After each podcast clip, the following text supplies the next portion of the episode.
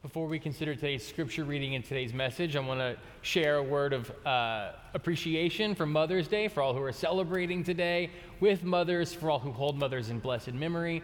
Also, want to lift up anyone for whom Mother's Day is complicated or challenging. Every one of you, all of you, is loved and seen and celebrated in this place.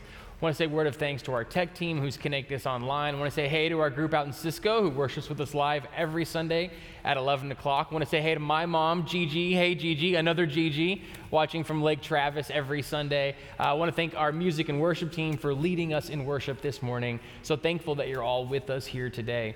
So, today's message is going to start in a way that you might not expect for a scripture reading from the book of Romans. Paul's having a conversation and he's sharing good news with the people who are in the community in Rome. A small church, it would be smaller than the people who are in the balcony of the worship service today. It's an incredibly important and meaningful and, and hope filled message full of really good news. But in order to understand what it is that Paul is saying, you have to begin at the beginning. And I mean, like, really at the beginning. And that's where I want us to start our message today. Some of you who have been a part of my ministry here over the last 10 years know that I really love science. I really love the practice of scientists and learned people observing all creation and learning about the world that God has made. Science answers the questions how? How do these things work? How does gravity work? How does electricity work? How does our earth form and come together? But faith answers the question of why. And we can hold those things side by side and learn from them together. Did a sermon series a number of years ago called Thank God for Science that teaches you how to read faith and observations of the created order together and, and doing so better understand who God is and the world that God has made. On Christmas Eve, if you'll remember, if you were here for Christmas Eve worship services, I started with looking at the scientific observations that we have right now of the world at its very, very, very smallest level, subatomic quantum levels. And I'll be honest with you, starting a sermon on Christmas Eve with five minutes about quantum theory and mechanics got mixed reviews. mixed reviews. To be sure. Some people were like, I really loved that one. I was like, You're the one. I'm glad. I'm glad. But I'll be honest, it's a mistake I'll probably make again because it's something that influences my own faith journey so much. And that was a message that focused on the very small and how the very small and its odd behaviors change our understanding of what we think is and isn't possible in God's creation. Today, I want to focus on the very big, the impossibly big, the, the mind bendingly big. For those of you who know a little bit of my autobiography, you know that I grew up being taken to church a little bit and had a fine relationship with church, but it didn't mean a whole lot to me. By the time I was a youth and in college, I considered myself a non Christian person. I wasn't a person of any faith. I didn't complete the journey into fully uh, devoted follower of Jesus for a number of years, but I remember having a moment studying my astronomy textbook in my dorm room at the University of Texas. I remember we were studying the origins of the cosmos, not just our earth, not just our solar system, but everything that is, everything that you can touch or feel or observe at any point. And it was the story of how scientists have come to theorize how all of that came to be. You may have heard the Big Bang or something like that mentioned before. But what I couldn't stop thinking about in that moment in my dorm room so many years ago was okay, well, what was before that? What was outside of that? If this was the moment into which everything exploded into existence, what was outside of that? What does outside of that even mean? What was before that? And what does before mean in a situation in which linear time isn't yet applicable? And then the big question that set me on a journey that didn't reach its completion until I became a Christian was the question of why is there anything at all? Our material existence, not just us here in Fort Worth, Texas, and not just the planet Earth or the Milky Way solar system, but why are there atoms? Why is there gravity? Why is there light? Why is there anything? Why is there something instead of nothing? For those of you who are first time visitors or guests joining us today, I get like this sometimes. Have you ever thought about it? Have you ever really stopped to consider it? Because I'll be honest with you, it kind of messes up the rest of your day. If you're walking around thinking, you know, about existential questions about why something exists at all, let alone yourself, it, it becomes hard to focus on your tater tot order at Sonic. Because the truth is, if anything exists, if creation exists, if there is something instead of nothing, it's for a purpose, it's for a reason. There has to be a why that all of this came into being. And if there's a person, a purpose, or a reason, then there's a purpose and a reason and a meaning for you to live in connection with. Because the truth is, the things with which we fill up our day will ultimately mount to very little. Every building that has ever been built or will ever be built by the human species will one day crumble into the sea. Every organization that has ever been formed will one day come to a conclusion. The most famous people that have ever lived or will ever live will someday see the day where their name is no longer spoken or remembered by anyone and every form of data storage that has their memory inscribed in it with ones and zeros will someday cease to function. All of it will ultimately amount to nothing. So then, what actually matters? Does anything actually matter? Why is there something instead of nothing? If there is something, what's the purpose behind it? For what reason does it and everything and you exist? And then what's the actual point of it all? Because it can't be to spend all of your time and energy focused on things that will someday crumble and wither and die. What's the answer to all of that? Our sermon series that we've been focused on for the last few weeks has been the idea of the greatest good news. And it's a focus on the understanding that there is more to the gospel of Jesus Christ than you have already heard or remembered or thought or considered. If you're a person who's not really a churchy person, but you're just checking it out today, on person or in line, I need you to know that whatever you've heard or think you understand about Jesus, there's more to it. There's more to his message. There more, there's more to what it means for you. There's more to what it means for your family. There's more to what it means for the world, to all of creation. There's more than you realize. If you're a lifelong Christian who has spent your life in faithful devotion and study of the scriptures and ministry and giving and sacrifice and prayer and worship, there is still more for you to learn and to realize. If you are a member of the clergy who has devoted your life to maintaining the sacred trust and ministering the gospel to whom anybody God places in front of you, and you have committed yourself to life and service in this way, there is so much more for you to let yet learn. There's just more going on. We've focused in the last few weeks about how these scriptures reveal that God's doing more to save more people, to reach more people, and to overcome more boundaries than we ever realized. We're realizing there's power and there's presence and there's good news at work in ways that we might not regularly see or acknowledge in our everyday lives. And in this scripture reading today, Paul the Apostle, this person who's received the gospel from the resurrected Jesus himself, has good news to share with the Christians who are in Rome and all of the Christians who are yet to come. But in order to understand the good news and the answer that he's giving, you need to first understand the problem. Because a solution and a way forward won't ever make sense to you unless you first take time to really realize and really consider and let sink in what it means to be hopelessly stuck. And Paul is writing to a people who are hopelessly stuck. So, why is there something instead of nothing? The people who observe creation and are experts in it will never have an answer to that question because it's not a question they're meant to answer. They answer the question, how? They don't answer the question why, for what purpose, to achieve what ends. There's something that exists outside of the things that we can touch, touch and taste and feel and know and see.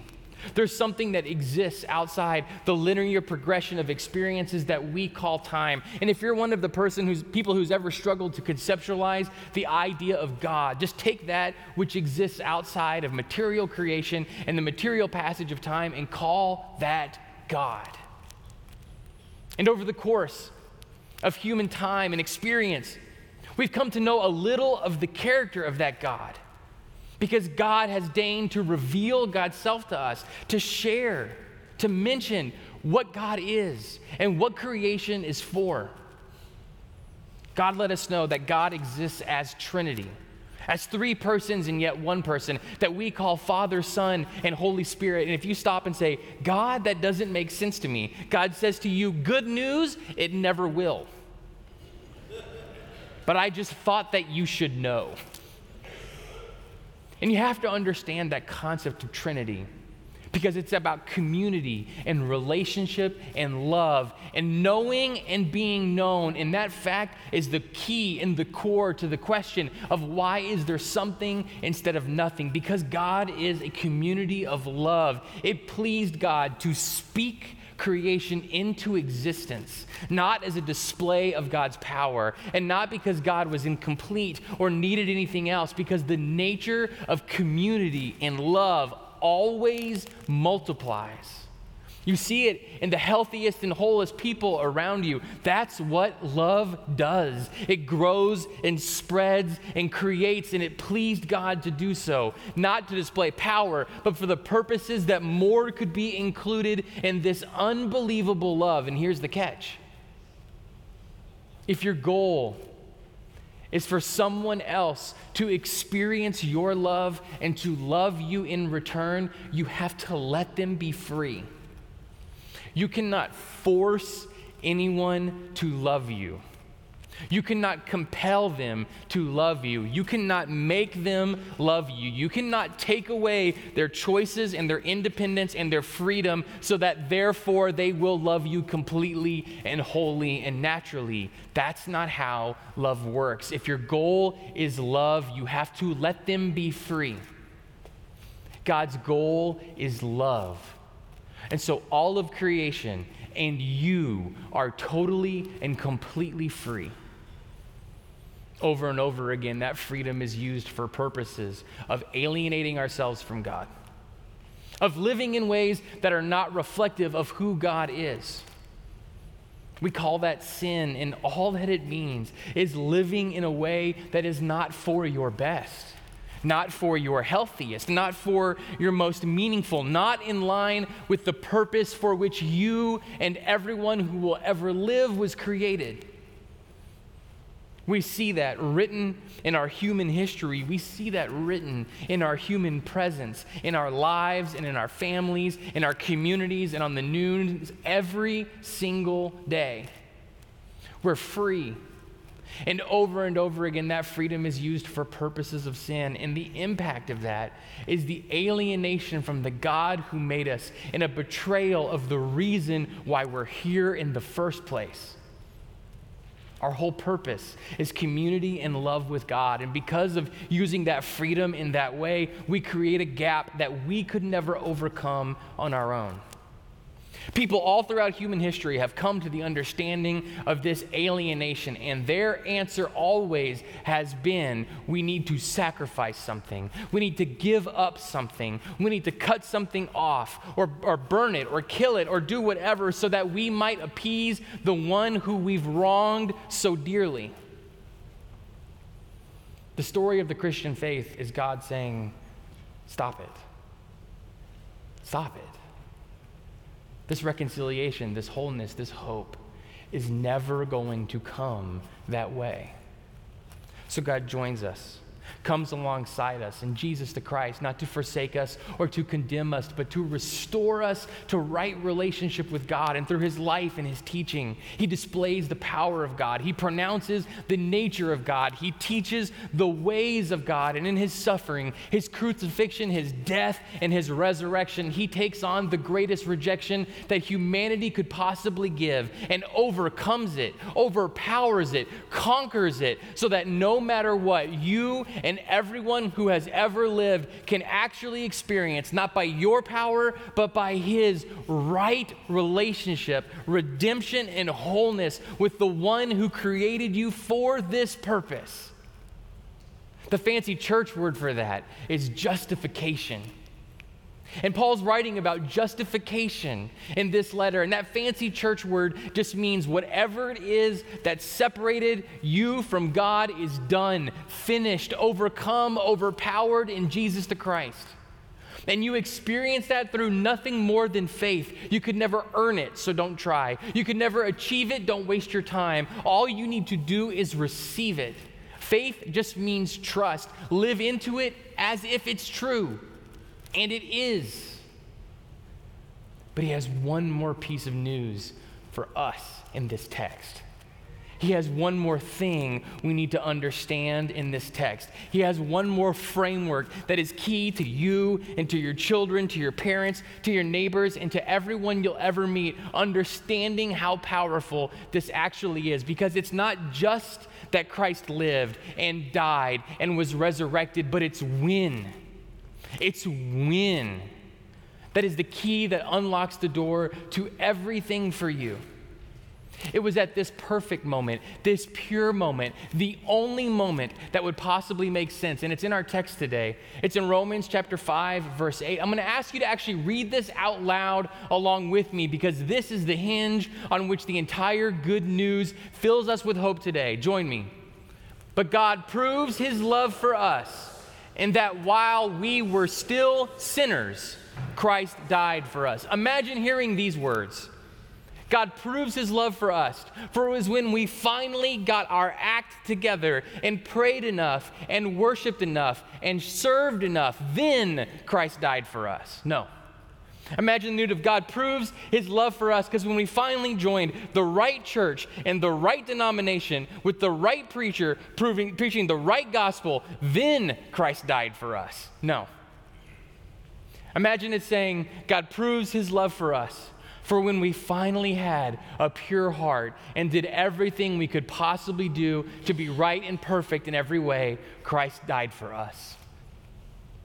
No while we were yet sinners, while we were at our worst, while we were at our most lost, while we were at our most wayward, when we were at our most awful, there Christ died for us. While we were living in communities that practiced slavery, then Christ died for us. While we were in communities that oppressed and condemned people, then Christ died for us. While we were in communities that suffered under the yoke of violence and death and did nothing about it, then Christ died for us. When we allowed to repeat, oh, over and over and over again systems that led people to death, but because it didn't happen to us, we didn't do anything about it. It was then Christ died for us. It was then Christ saved. It was then Christ restored. It was then Christ redeemed. Why is there something instead of nothing? Because it pleases God because God made you and us and everyone else for the purposes of living in relationship with God, of knowing what it is to love and be loved in return. And you were made free so that you could actually do it, and you're not perfect, and nobody is. And so we mess up, and we do wrong, and we hurt others. And it was when we were at our worst, individually, communally, it was when we were at our most addicted. It was when we were in, when are at our most adulterous. It was when we were at our most greedy. It was when we were in the most denial. It was when we were practicing the most injustice. It was when we were most actively hurting those around us intentionally or unintentionally by action or inaction. It was then Christ died for us. restored us, redeemed us, reconciled us, healed us, provided for us so that we might experience the one thing that actually matters. Everything else will come to an end. Everything else will reach the moment of completion. And the one thing that lasts now and forever is you living in to the reason that you're here in the first place and under your own power and reliant on your own purposes and dependent on your own actions, it is impossible. But while you were at your worst, now or someday yet to come, Christ died for you, gave himself for you, thought about you, loved you, was here for you. The biggest problem that you or anyone else has ever had, your alienation from the God who made you, who loved you, and who breathed all of creation into existence, that problem has been overcome. How does that free you? How might that change you? How might that reframe the things that are currently filling up your heart and your life and your family with stress and fear and loss? What does living into that change for you today? While you were yet a sinner, lost, hurted, and hurting, Christ died for you, redeemed you, restored you. What does that make possible now. Let's pray.